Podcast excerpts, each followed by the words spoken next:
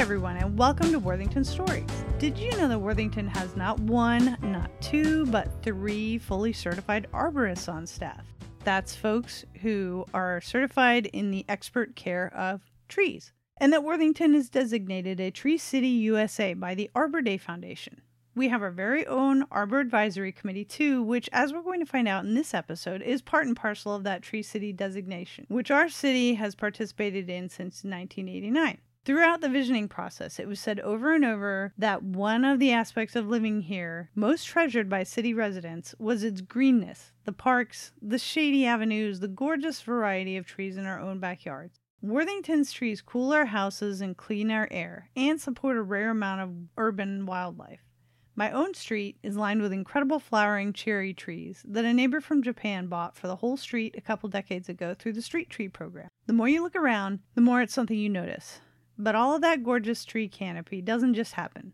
In today's stressful urban environment, and yes, Worthington is, as far as nature is concerned, pretty urban, trees don't just spring up. It takes a concerted effort on the part of a community to plan, plant, and care for what we might really consider some of our older residents. In this episode, we find out how Worthington makes that happen. We amble around the city with the park supervisor and arborist Shawn Daugherty to find out how our city became so vibrant with so many different varieties of trees, from the street tree program to the parklands. Hope you like it. Well, my name is uh, Shawn Daugherty. Um, the uh, technically, I'm the parks supervisor for the city of Worthington, and uh, I, I, call it the unofficial uh, city arborist. Uh, the city doesn't have that official title, oh. although I've been kind of doing that role for the last 15 years, and that's I'm kind of referred to uh, by the public and my coworkers as uh, the, the city forester or the, or the city arborist. I started with the city in 1989. I think I'm up to 34 years now. It's been a great job. Uh, I enjoy it. Um, I'm a Westerville guy, uh, Westerville uh, High School. The uh, starting out in this job, uh, I was kind of a normal, just parks worker, you know, mowing grass and trimming weeds and and uh, spraying weeds and you know all that entails with uh, parks maintenance and uh, taking care of the athletic fields and the ball diamonds, uh, playgrounds, and you know all the maintenance that comes with uh, you know public parks and uh, exterior of city buildings. Um, it started kind of evolving. Um, my background's in arts. I attended the Columbus College of Art and Design. Oh.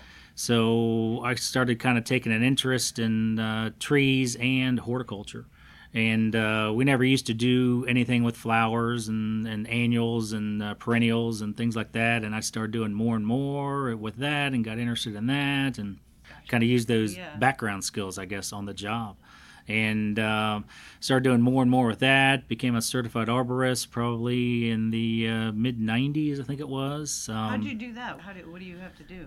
Uh, to become an arborist, uh, basically there's a test you have to pass, mm-hmm. and uh, there's continuing education, CEUs uh, credits you have to occur. You know, so many every three years. The test is is no joke. It's a serious little test, and uh, I know people that uh, tried to take it and failed. I thought, you know, it's uh, I don't want to go that route. I, want to excel. So I enrolled in Columbus State Community College's course in arboriculture. I thought, you know, that'll give me a good head start, you know, to Ooh. pass this test. And yeah, it worked. It worked Do very well. I believe they do. I believe they do. I know Fred Hauer used to teach it. He's a Worthington resident and member of our Worthington Arbor Advisory Committee. I'll, I'll talk about them a little bit. But um, but yeah, so taking that course down to Columbus State uh, helped me sail through that test, and uh, kind of the rest is history. Yeah, I never know what my day's going to bring. A lot of times, uh, you know, yesterday I, I, met with two different residents and just kind of looking at trees in their yard and dealing with, uh, you know, a street tree that had to be removed and a lot of times I end up in their backyard answering a few questions there too. This time of year, uh, working with some of my coworkers and uh, making sure you know some of the annuals and horticultural things get watered and and things like that. And uh, yeah, that's uh, the job definitely changes with the season a little bit. Mm-hmm. Uh, we're kind of tapering off or planting now. I got a contractor coming in to maybe plant a few more trees next week, and that'll be the end for the summer, and then we'll be gearing up for fall planting. It's uh, it changes with the season and uh, kind of never a dull moment. Um, there's I have a couple coworkers now who are also uh, certified arborists, and uh, the city's actually in pretty good hands um, as far as uh, you know the guidance and uh, the work that uh, I mean my coworkers do with the city. We're busy as far as uh, you know maintaining the trees. Uh, my kind of specialty though is uh, urban forestry. I deal a lot with the public you're dealing with uh, you know planting and you know the protection, the maintenance, and the guidance on the you know trees and in the urban environment. And it's uh, there's there's a lot going on with new plantings and and dealing with removals or evaluating uh, you know hazardous trees, dealing with emerging threats like the emerald ash borer mm. that came through this part of the country a few years ago.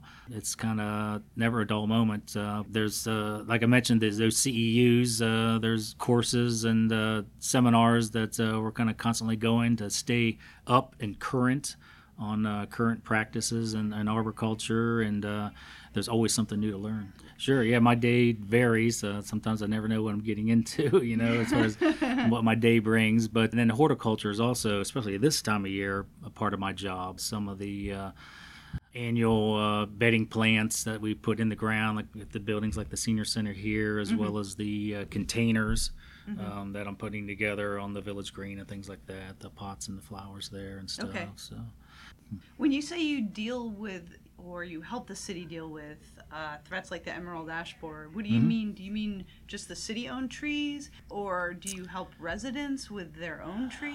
Uh, well, of course, the city-owned trees, uh, all the street trees in Worthington, that, which are inventoried and, and, managed, as well as all the inventoried trees in the city parks and the city buildings. You know, dealing with the emerald ash borer and its effects on all of those.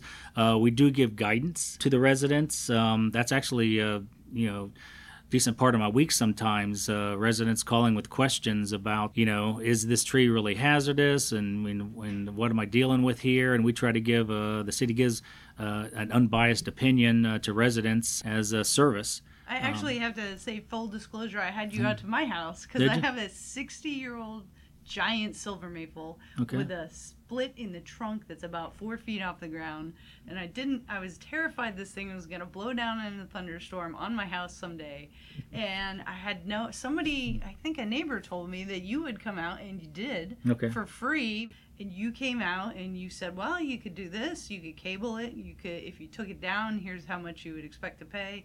And I don't think the tree's gonna die, you know, right away. I think you've still got some life in it, so these are your options. And I was just blown away that we have that service. Yeah, it's um. Sorry, I don't remember exactly. it I, was about I, ten years ago. Was it okay? I, I, I, talked to about three or four residents a week uh, dealing with that exact topic. It's uh, just a service that the city offers, and uh, I think people appreciate it. And, uh, Definitely.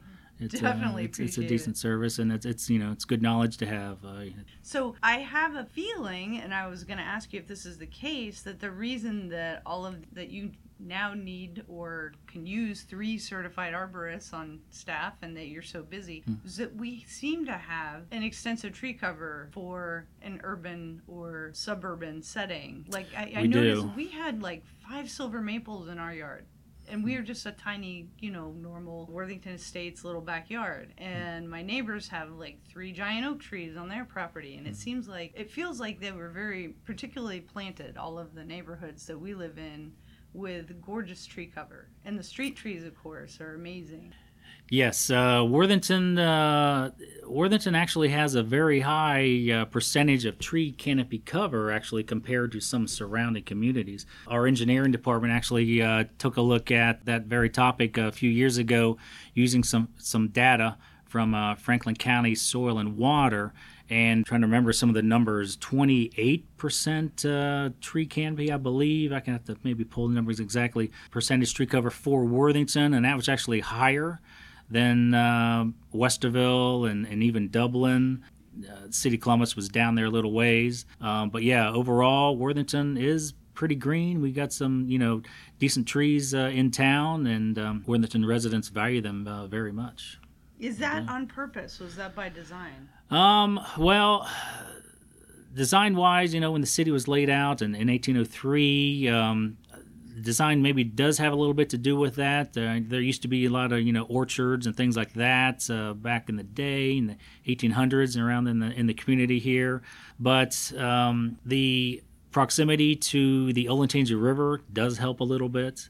You know, there's a lot of that's a big greenway that kind of cuts through the heart of the city, so that kind of spreads out. And I tell you, just Worthington residents, they've always valued what uh, trees and the tree canopy and the urban forest. They've always valued what that can bring to their quality of life, and uh, they've always kind of looked after it and taken care of it. And the Is it normal for a city to have a you know an arborist on staff? I mean, they call you the arborist on, Yeah. on the website. Yeah, Wh- whether that's- that's your title or not, and to have a whole arbor advisory committee and to put this kind of resources. Uh, for more established communities, it is, you know, like uh, Dublin and Westerville and, and Grove City and some of the larger communities and more affluent communities. Other communities that are smaller, like uh, like Johnstown and communities like that that just became a city, they're kind of working towards that. They don't have usually arborist on staff or, anyone like that. Uh, from like my position.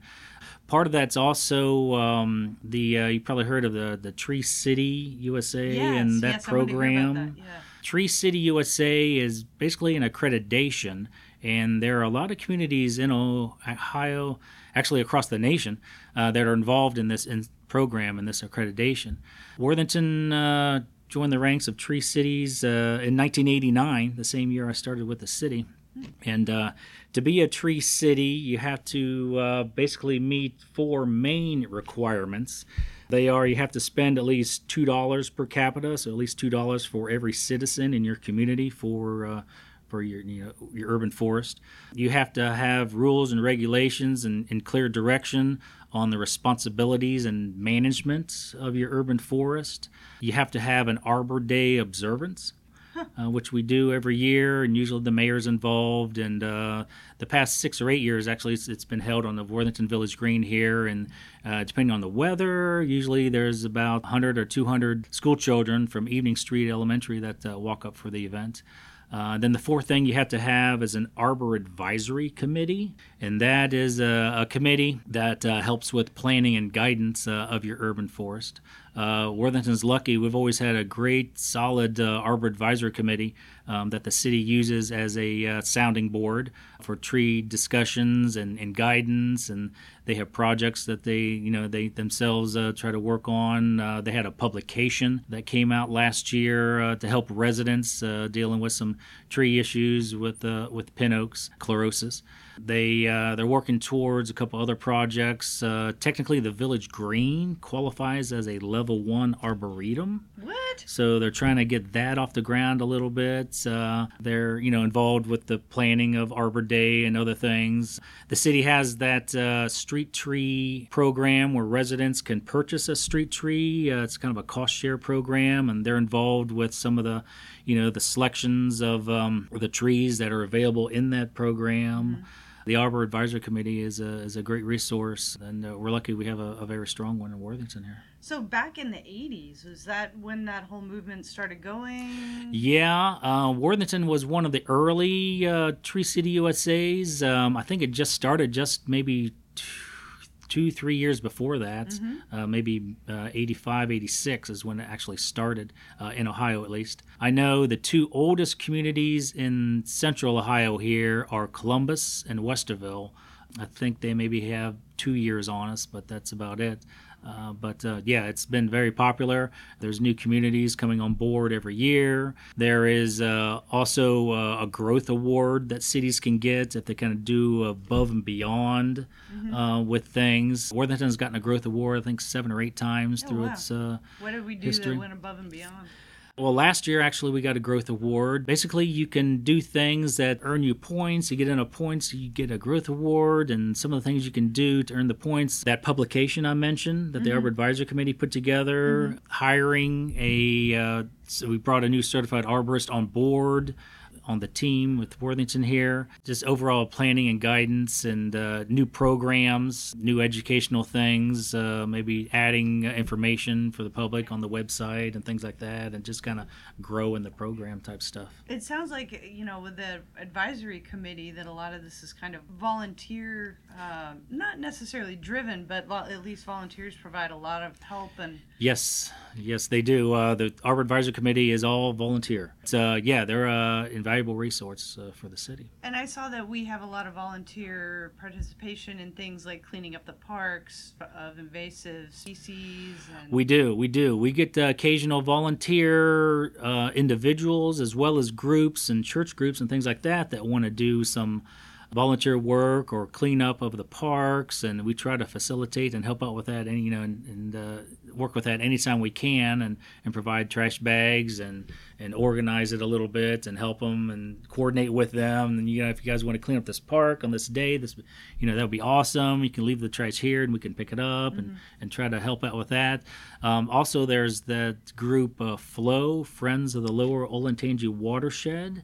They've been uh, invaluable uh, with uh, a lot of projects around the city especially the last three four years uh, they do they help a lot they help it a lot with removing invasive species mm-hmm. like honeysuckle and uh, Callery pear which I can talk about a little bit. Uh, that's a new invasive weed problem that's uh, starting to get out of hand. But Flow, Friends of the Lower Olentangy Watershed, they do a great job of providing manpower and helping us work on projects that we would like to do, but mm-hmm. sometimes don't always have the time and, and people and manpower to devote to them. So, like I mentioned, uh, invasive species removal, tree planting also. A lot of times when we go in and remove invasive honeysuckle and invasive Callery pear, we want to go back in and with a planting of native species or, or tree species that can you know help compete and, and fill that void. They also help uh, with wildflower, uh, sowing wildflowers and getting wildflower uh, beds and, and meadows kind of up off the ground. Some areas where you know we'd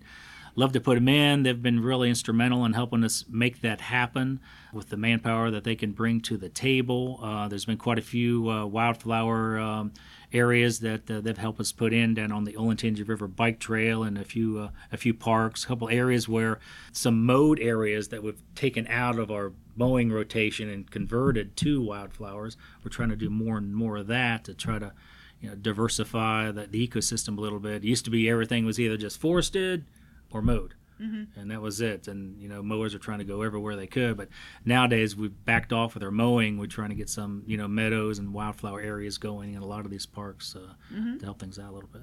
Oh, great! So a lot of this is uh, done not necessarily at the city's expense or it's like an all hands on deck kind of investment yeah it's uh it's a goal that you know the, the, both the city and a lot of the public can see uh, and, and, and see the benefit of it. And we're all kind of working together uh, on the same team kind of you know trying to pull in the in the right direction. Uh, we've even allowed flow to uh, we used to have a tree nursery years ago that the city and my uh, my staff here used to to work on out at Godown Road Park out there off of Godown Road, and uh, we used to grow a lot of trees and transplant them down to parks, and especially the Olentangy River Bike Trail, uh, to try to get more desirable species down there and up and going. And uh, it kind of went fallow for years, and uh, Flow has. Uh, under our supervision, moved in there and done a great job with reestablishing that tree nursery, oh, cool. and now are growing trees there again for use in projects all over the north part of Columbus here, not exactly in Worthington, but kind of all over this area in the Olentangy watershed. Trees that are going in uh, a lot of great places and making a real difference. Oh, that's really great to hear. What what yeah. kind of trees? Um, we've heard that the we've got invasives, which I think most people in Worthington have probably heard about. The honeysuckle, it's in mm-hmm. almost everyone's yards. It seems like yeah. Callery pear. Mm-hmm. That's been in the media a lot. But what are desirable species? What are we? what used to be here and what uh, what do we want to bring here or bring back? Well, there are some when it comes to areas that uh, maybe have been um, disturbed uh, in, the, in, the, urban environments, and a lot of times there's a succession of growth, and some of the pioneer species that first come in usually aren't great tree species. I'm thinking of box elder, uh, mulberry and things like that, more short-lived trees. Uh, sometimes, if you can go in there at that time and introduce, uh, when I when I, I, say better quality trees, I'm talking about you know oaks and maybe sycamores and things like that. That they're and some hardwood trees and trees that provide you know uh, maybe more of a benefit to, to wildlife. Sometimes it's better to um, tr- try to help things out a little bit, to speed things on a little bit, uh, to get that second successive and third successive growth going with some of those more desirable species that will give you kind of the your end product of kind of what you want of uh, you know mature forest if, if mm-hmm. that's your goal. I understand from looking at the website, the city's website about the Arbor Committee, that mm-hmm. it was formed because of something going on on the restoration of the village green. They were having trouble with trees. What what was Worthington like, tree wise, as far as you know? I gotta guess that when Worthington was settled, that um, I actually heard from Kate Lalonde that it was actually a forest when they came and founded the city, and then it gradually all got cleared and became farmland. So yes, it was not exactly a tree city for a long time, was it? No, um, that was the priority back then. You know, farmland, and people had to grow their own food and things like that. And so you had farmland and, and orchards and things like that, kind of all over town. And then it's kind of slowly kind of reverted back to much more tree canopy mm-hmm. nowadays. So, what did Worthington look like, and was there a uh, I don't know, a tree crisis. oh, the uh, the Arbor Committee. Yeah, well, back in uh, 1990 was the uh, 89 90. Uh, 89 is when the planning first kind of started. Uh, 88 probably. Um, the Village Green experienced a total overhaul as far as the uh, brick walkways you see now mm-hmm. were all put in. The construction started about 1990 so planning was a little bit before that. But the Arbor Advisory Committee kind of started.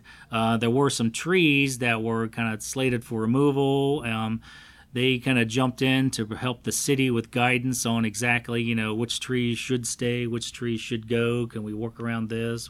You know, what can we do to, to help things out a little bit uh, to make the whole project successful?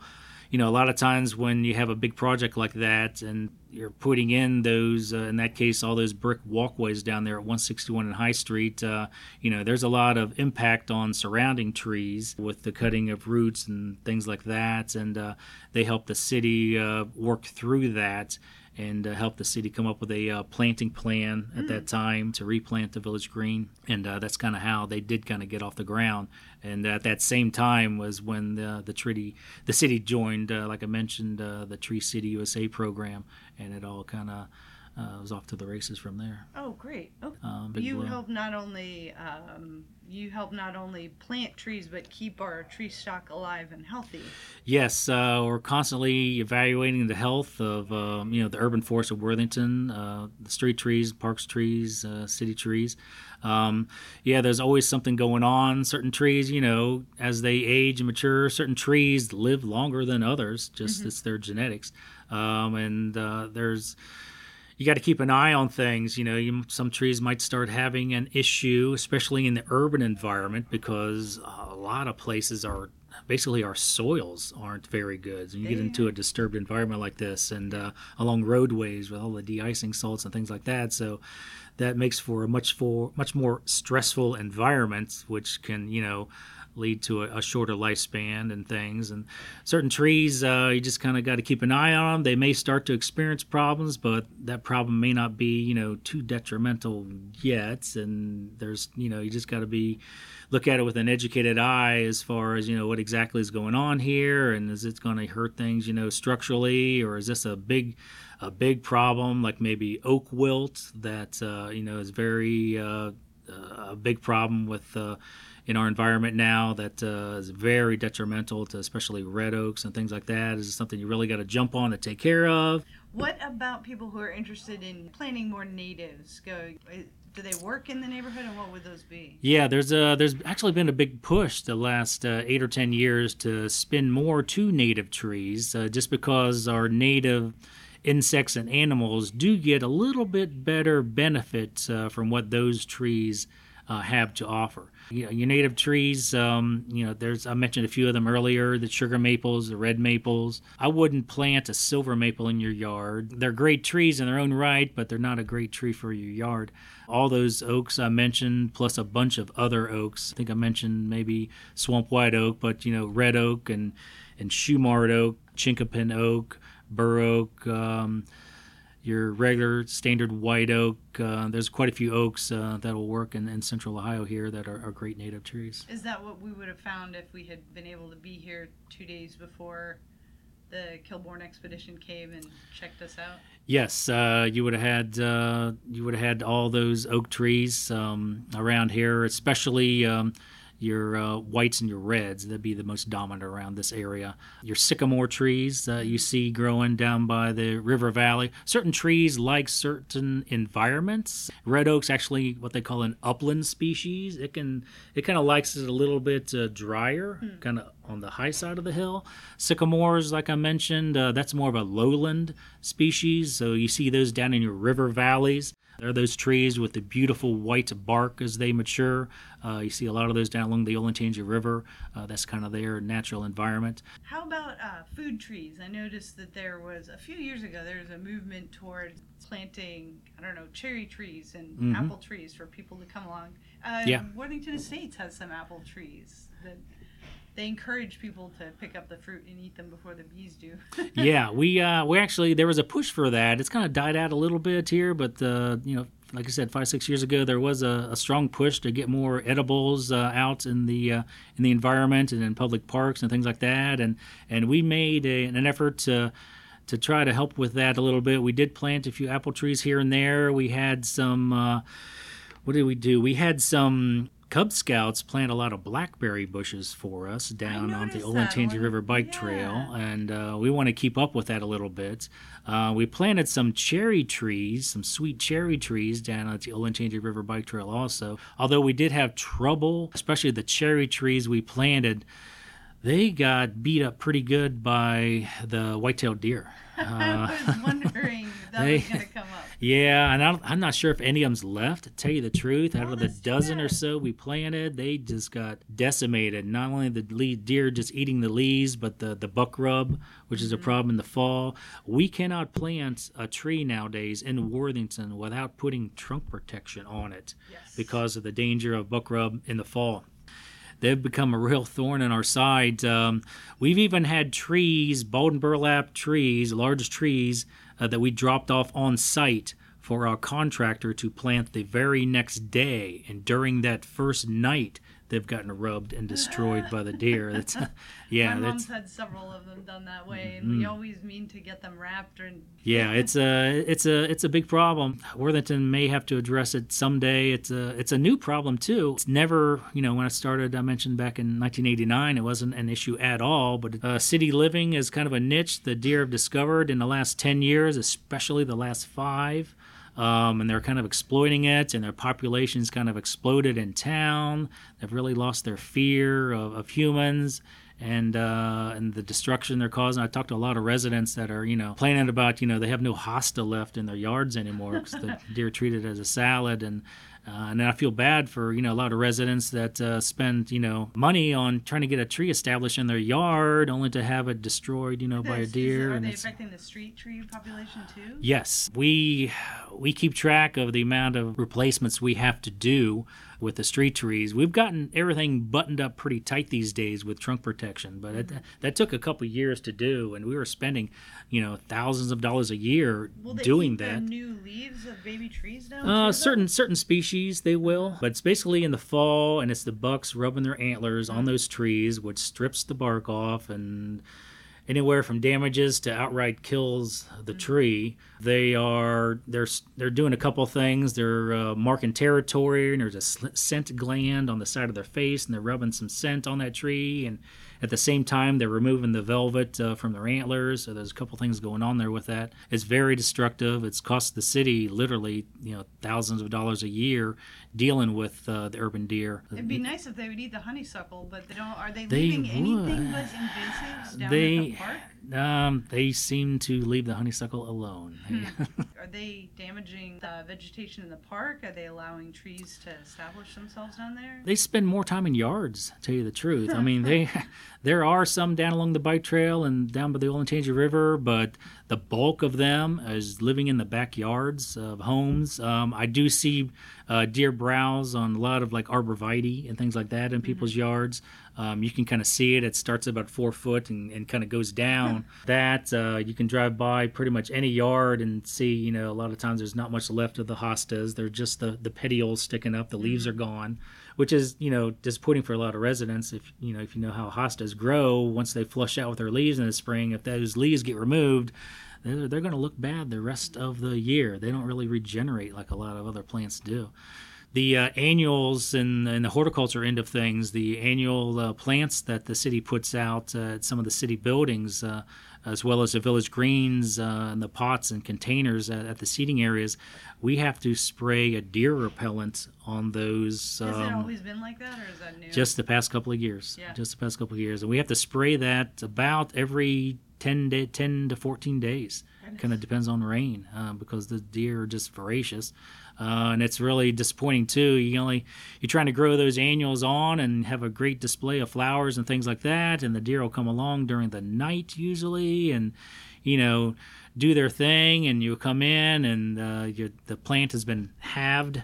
Takes you know weeks to get that back up and going, and your summer is only so long, yeah. so it's it's real frustrating.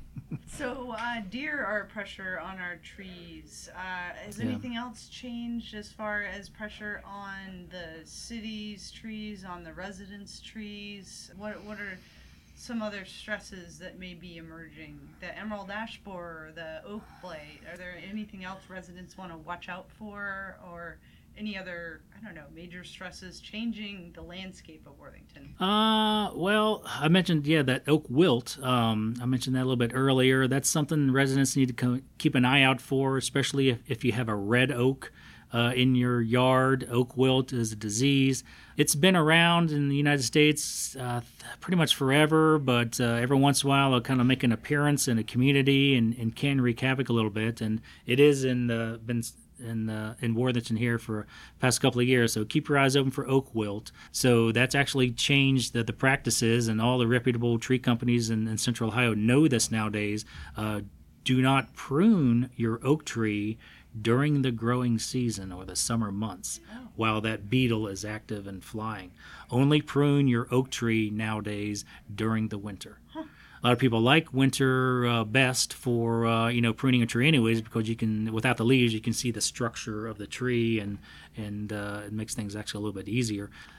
The, uh, the other thing, uh, the the Callery pear thing. The uh, you probably know the how the Callery pear is now outlawed. Gorgeous white trees. Yes, yeah, exactly. But as those trees started to be planted out into our environment in the 1990s and early 2000s, they discovered a problem. By themselves, those different uh, cultivars of uh, Callery pear are sterile, but as you get them planted in close proximity, they cross pollinate.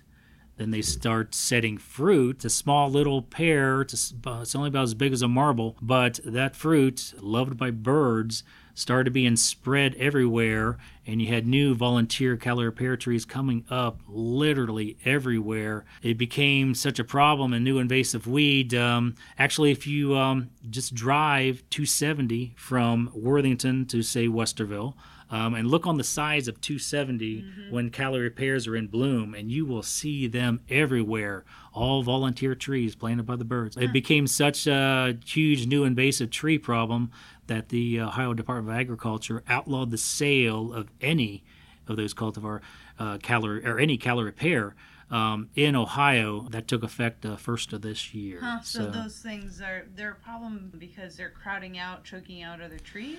Yes. So those trees literally are planted every you know everywhere by the birds. Uh, so now we have the invasive honeysuckle, which came from Asia, and these Callery pears. They grow up under in the forest. The honeysuckle is a little more shade tolerant, so you see a little more of that in the forest. But any unmowed area that you know used to be kind of wildflowers and things like that, mm-hmm. that is now growing up with this woody invasive plants. Um, the uh, and of course the deer don't eat them. Mm, exactly, exactly. We need to train those deer. I tell you.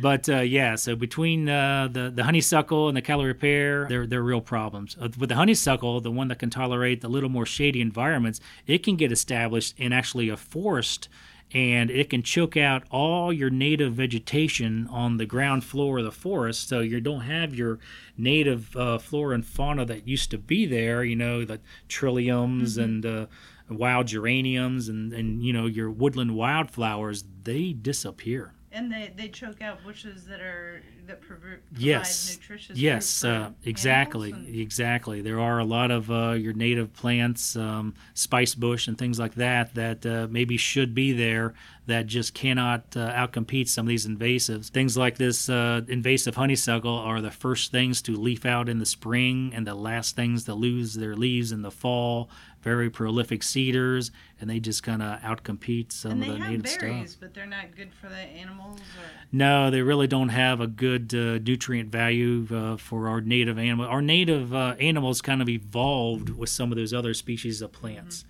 So what they kind of need and are used to getting is from the native stuff. Some of the uh, invasive things really doesn't uh, provide the nutrients and, and, things like that to really support some of the wildlife. That similar problem with that emerald ash borer with our native ash trees did not evolve with that insect. Uh, as you know, that insect uh, is a small little uh, beetle. It's uh, from from Asia, from China. Came over in some woods, uh, some pallets, shipping pallets that were infected with it. Uh, started in Michigan, spread out from there. That uh, insect is the end of the ash tree in North America, and it's simply because that insect is just just another common pest over there in Asia, where those trees have evolved with it. But here in North America, our species of ash tree have not evolved with that insect. So um, I kind of liken it to um, how Europeans came to North America mm-hmm. back in the day and they brought with them diseases from the old world, from Europe, and the Native American pro- uh, population. Uh, had not been exposed to or had not evolved uh, with uh, any of those diseases, so it, you know it really wreaked havoc. It's kind of a similar situation with uh, emerald ash borer coming to uh, coming to North America. Are you guys using some of this new research on horticulture to help Worthington's canopy? Well, we do at times. Uh, like I mentioned earlier, dealing with you know trees and urban situations, the the soil is usually bad, yeah. and uh, you know, it's usually you know they're you know in a natural environment you might have a foot plus of great topsoil there. You're lucky to have maybe you know two three inches in, in your yard. And then the trees you know they would drop their own yard or tr- leaves and make their own compost in the forest right? So they would they would and a lot of that's removed in the urban environment and as people you know maintain their yards and things like that. So it is a much higher or much uh, more um, hazardous you know and, and tougher environment for trees um, just all the way around, not only from air pollution, but you know below ground with the soil not being, mm-hmm. you know, really what they would like. We do. Um, we have used uh, a lot of the uh, different soil uh, enhancements and some of the starter fertilizers that have been enhanced with mycorrhizae um, at time of planting. Tell you the the, the big secret though at, at, at planting is uh, that first year is that tree being able to get enough water. Mm-hmm. That's where most people stumble um, they go to plant a tree. Newly planted trees optimally would love an inch of rain a week. Um, and we may get that in the spring, but summer usually starts to dry out uh, in central Ohio here, and especially getting, as you get into uh, August and September. Um, so keep an eye on things that first year with water. You know, that tree, especially if it's a, a a dug balled and burlap tree that's been dug out of the field, that tree has lost maybe up to 80% of that root system. And that root system is what's required to absorb water to supplement what those leaves transpire and lose. Uh, you know, during the summer, especially on hot summer days. And if that root system has been compromised like that and just, you know, not available to do the work, uh, that tree is real susceptible uh, to drought, so especially that, that, first mean? year. What, what's that look like for a homeowner? A bucket of water a week? What's that look like? Yeah, um, yes, uh, a couple gallons a week. Um, I tell people, you know, keep an eye on things. People ask, you know, should I water? Shouldn't I water? I tell them, well, stick two fingers down in the ground and mm-hmm. see what's going on down there. You know, is it still damp? Is it dry? Slow watering is better than just kind of giving it a splash and running on, running letting letting it run off. Uh, slow watering is you know that's that water percolate down deep. Um, that's the idea behind those green bags you see on a lot of the oh. tree trunks. Um, gator bags are was the uh, original. Um, uh, manufacturer name of those uh, those tree, tree watering bags. But there's a couple other manufacturers that have their own names now. But the industry kind of knows them as Gator bags. But basically, that's a bag that zips up around the tree. It holds about uh, 16 to 18 gallons, I believe, and there are little pinholes in the bottom of that bag that once you fill it uh, with a hose, once you fill it, it lets that water uh, leach out over a six to eight hour period. Mm-hmm and so it just gives a good you know deep watering. You get you know zero runoff. Best rule of thumb um, keep an eye on things that first year um, most trees die their first year just for simply a lack of water. Just kind of get down there and take a look at what's going on with two fingers in the ground and and uh, that'll tell you real quick whether you need to water or not. Well, we've been talking a lot about trees in the parks and trees, you know, tips for residents and their trees. You guys do a lot to help commercial developers too. You guys serve a lot of different constituencies. Yes, Worthington doesn't have a whole lot of new development kind of every now and then, but we also have a lot of redevelopment as mm-hmm. things kind of turn over and, and, change. Or we have a great planning and development uh, team with Worthington, and uh, I'm involved with that as far as taking a look at uh, some of the plans that prescribed for some of the uh, new buildings, uh, especially the commercial buildings that are going up around Worthington. I have a chance to lay eye on uh, on things that the city does uh, to take a look at you know what's going on. Um, landscape architects are are not infallible as far you know they make mistakes and sometimes they have a tendency to make a lot of their drawings from their desk and their office environment and maybe don't go out to the site as much as they should and don't spot those overhead wires that might be there and you know dictate a different type of tree and, and things like that and and what's going on uh, so the city um, has a chance to weigh in and help massage those uh, those plans and uh, you know we know you know have a great idea of what works well you know mm-hmm. in our community tree wise and some you know maybe there's a certain look um, that we'd like to steer things towards um, also the arbor advisor committee has a chance a lot of times to look at some of these uh, commercial plans to weigh in you know and just getting more eyes on a plan like that and you know pr- bringing more experience to bear the table uh, can really pay dividends on uh, you know making making great uh, selections uh, from the get-go to make a successful planting we have policies around tree removal, tree planting for both commercial and residents, do we? Uh, we really don't. For residents, you know, that's private property, mm-hmm. and so and, and, so residents, you know, um, they can do, you know, they're kind of as far as their their decisions, they're you know they can lean on us for advice mm-hmm. because that is there and that is available. In Worthington, the uh, there are a few policies, especially like when it comes to like parking lot situations. Mm-hmm. There's a certain amount of trees, uh, caliper inches of trees that are required per amount of parking spaces that you're dealing with mm. to try to uh, shade uh, parking islands, things like that. Uh, we also try to uh, steer some of those developers again back to the the soil issue to uh, make sure they take the time to put a decent amount of topsoil back into some of those tree islands and those parking lot situations. So we try to make sure you know they take the time to uh, create a you know the proper environment for success of that tree in the in the long term. Do we have other requirements about removing or not removing? There, there is as far as removing. If a developer went into uh, an area, and this is the some of the specifics on this is what planning development deals with. I'm usually involved in the overall assessment, but uh, there are uh, specific rules. If you have to remove a certain number of trees, there's a certain number of trees you have to put back in on your site, mm-hmm. and we we help with that as far as uh, you know what uh, what you can do with that, and even species and things like that. Okay, what is, as far as you know, the oldest tree in the city? The oldest tree would probably have to be uh, there's a big swamp white oak over off Proprietors Road. I don't know if you're familiar with it or not. Um, it's been there. It's over 200 years old. Um, it's got a historical marker underneath it. That tree, they're used to, when I first started with the city back 30 uh, odd years ago, uh, Worthington Foods had a building over there on that site. And they actually built their building, it was a two story building, and actually wrapped around that giant oak tree over there. That building was no longer there and that uh, site was open for a number of years and the city had some stipulations for any developer that wanted to develop that site that they had to preserve that tree mm-hmm.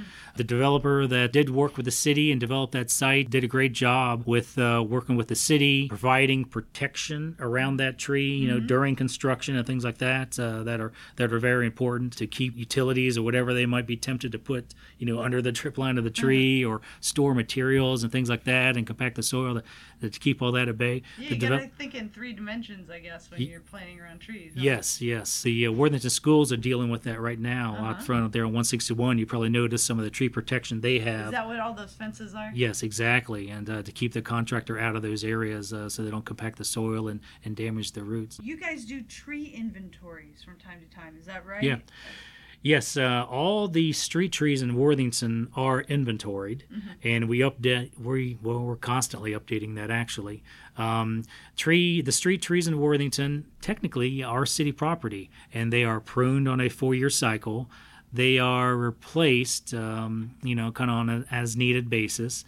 Uh, a lot of times the homeowners can weigh in on species selection. If it's a street tree out front of their house that succumbs for any reason, the city will replace it for free. And a lot of times they, you know, if we evaluate the site and determine that yeah we do want a, a tree there. The homeowners can weigh in on species selection. There's also uh, worthington has a, uh, street tree program and i mentioned about it earlier briefly. It's a that cost share program that's open for any resident uh, to take advantage of. Uh, the current cost is $90 which is very reasonable to get a tree planted out front of their house uh, or business, and the the resident can weigh in on the species selection. Um, I spent a lot of time working with the residents, trying to work out, you know, a great plan as far as spacing and, and species, as far as what will work best out front of their house. Because a lot of times, you know, you're dealing with, you know, possible overhead wires or fire hydrants or you know where there are downspout exits at the curb there and and you know all the urban infrastructure brings the street tree program has been a great great uh, program to help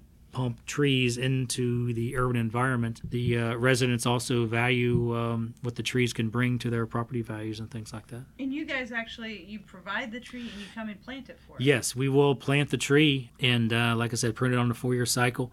Um, we will provide trunk protection for the deer and mm-hmm. things like that. Uh, the one thing we just kind of ask is a little bit of help watering that first year to mm-hmm. help th- get things established and uh, it's been a great program. And we we uh, we plant probably close to 100 uh, trees a year through that street tree program. The Worthington Arbor Advisory Committee is involved with it and and helping choose the species that are available in that program for the residents. They kind of got it divided up into small trees, medium trees, large trees, kind of depending on your site, whether or not you're dealing with overhead wires or how wide that tree lawn is uh, out front of your house between the curb and the sidewalk. The trees need to be planted within the right of way of the street and you know not on private property. Sometimes you don't have a sidewalk in certain streets, and in that case, uh, you know you might be able to put an even you know larger species, oak or something like that, out there. But uh, it's been a great program that the city has uh, operated for uh, over 20 years, and uh, it's going strong. A week or so later, I went to Linworth Park just west of the river to catch up with Daugherty and Aaron Lees, a seasonal parks employee, as they planted a new tree. Good morning. Hey, you're Elise, aren't you? Yep. How are you? Good. How are you doing? Good. Oh, it's good to see you. You got stuck with me today. Aaron and Shawn were planting one of around a dozen dedication trees planted around the city's parks every year. Residents can order these trees through the city along with a plaque mounted on a small stone that sites at the base of the tree. Most of these trees memorialize loved ones. Shawn will work with residents to help them choose a site and a tree species. The city's team will then plant the tree, or if you have a group of people who'd like to be at that planting, the city can dig the hole to the right depth and leave the tree and mulch and dedication stone there so that family members who want to come can come in and finish the planting together. Then the city will take care of the tree for 10 years, and by that time, that tree should usually be good to go for its entire lifespan. Gotcha. And uh, what kind of tree are we planting today? This is a swamp white oak, uh, Quercus bicolor and uh, great tree. Um, if you're looking for something in your yard, and if you have the room, uh, of course, it's a you know it's a big big oak tree, a big shade tree. But uh, so it's going to be real real tall, real real thick. Yes, these trees get about uh, maybe 70, 80 foot tall, uh, pretty easy. Um, oak trees are one of the longest lived trees in this part of the country, uh, which makes great dedication trees. Between street and dedication trees and other trees planted or replaced around the city, Daugherty says Worthington's planted about 70 trees as of late spring 2023. The city gets its trees mostly from area wholesalers, but occasionally from farther afield. As the digging went on, we got an earful as a large train went by the park. We're going to try to keep this hole right in this area. Leave this dedication stone where where it is. That's, that's a big heavy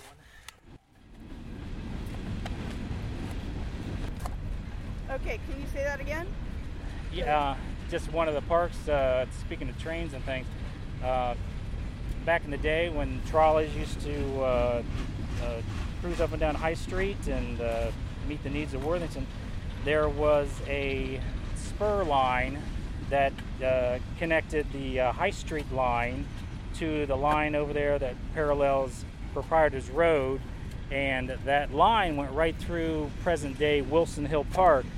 Uh, that line was uh, there were some cottonwood trees planted on either side of that uh, rail line, and those cottonwood trees are still there today. You can go in that park and look in the center of that park, and you can see them. And uh, they formed two lines, and they uh, paralleled uh, the tracks. And to this day, you can go there and kind of envision what that what that old rail line used to look like still got the train going by, but we got to hear this. So, uh, what are the chances you find something archaeologically interesting digging when you're out here planting these trees? Well, you kind of never know kind of what you're going to get into uh, digging a hole for the tree, and some soil conditions are better than others, and of course that makes the job a little easier at times. But we always kind of keep our eyes open. Um, we found an uh, arrowhead or two before, just kind of digging. That's fantastic. And, uh, yeah, uh, horseshoes. We've come a couple of horseshoes. Uh, oh, yeah, so. Yeah, I was with you that one day, possibly, and maybe David. That we found a horseshoe. So that had to be way over hundred years old, right? Yeah, it's uh, it's always yeah, and it's always interesting to find a little glimpse of the past like that. It's yeah, cool. yeah. This particular tree was a replacement of a dedication tree which hadn't fared well after its first planting, which again the city will do if a tree isn't doing well after its first couple years. Shawn and Aaron took just a couple of minutes to expand the hole, and then Shawn shared some planting tips. So hopefully, any trees you might find yourself planting have the best shot at taking hold and surviving. It takes a while. It is better for the tree if you remove at least the upper portion of that, especially the burlap on top um, a lot of times that also hides where the actual root flare of the tree is. So you can tell, you know, you want to plant your tree at the same depth it's been growing at. And uh, that, that uh, burlap and twine at the top helps hide that. Um, also the burlap, if you leave it on, if it becomes exposed uh, to the air, um, it can act act as a wick and actually wick moisture out of the ground, oh, wow. which is the last thing you need on a newly planted tree because uh, newly planted trees, I think I mentioned, need about uh, optimally uh, would love about an inch of rain a week that first year. Uh, their root system has been compromised during the digging process, and the head of leaves that it has normally has transpire during the summer and lose moisture and it may not have that root system to be able to resupply what it's losing in the hot summer days, and uh, you can get into drought stress real easy. So, uh, so yeah, so you want to about an inch of rain a week. We don't get that in Ohio, especially in the in the summer months. Um, so that's why it's real critical to keep an eye on uh, newly planted trees that first year, and some people even say two years. So, um, how many gallons is an inch of rain for what is this, a 12 to 15 foot tree or something like that? Yeah, it'd be nice to put at least maybe 15 gallons on it. Of course, the slower you water it, the better. You'll get less runoff and things. Um, that's where some of those uh, tree bags uh, shine. Those tree, these green tree bags you see on the base of trees uh, uh, Tree Gators is one of the brand names, and that's kind of the industry name for those bags. Um, they hold about uh, 15 to 18 gallons of water, and there are little pinholes in the bottom of it that let that water leach out over a six to eight hour period, and it gives a nice deep watering. So, that was my visit with Shawn Daugherty, Worthington's appointed guardian of the trees. I hope you enjoyed learning about one of Worthington's quieter quality of life bonuses. Whenever I look around at the huge tracts of housing springing up all over central Ohio, the first thing I notice is the lack of mature trees. And no matter how many leaves we have to rake every fall, or how many silver maple whirligig seeds get tracked in all summer, I am thankful all over again. So, Check out the City of Worthington's website for more information. You can order a street tree through the website under the Services drop down menu. Thanks as always to the City of Worthington and the Community Relations Commission for their generous seed grant to get this podcast started. And to Eric Gnezda for his extremely generous permission to use his tune North of 50 as the soundtrack to this podcast. You should check out his work at Gnezda, that's G N E Z D A, Gnezda.com. You can find more of this podcast, including a longer version in which Shawn Daugherty shares some more information about good tree varieties for Central Ohio at worthingtonstories.com and on Apple Podcasts and Spotify and soon other outlets that you might choose to download your podcast from. Subscribe, let me know what you think at our website. Catch you again soon on Worthington Stories.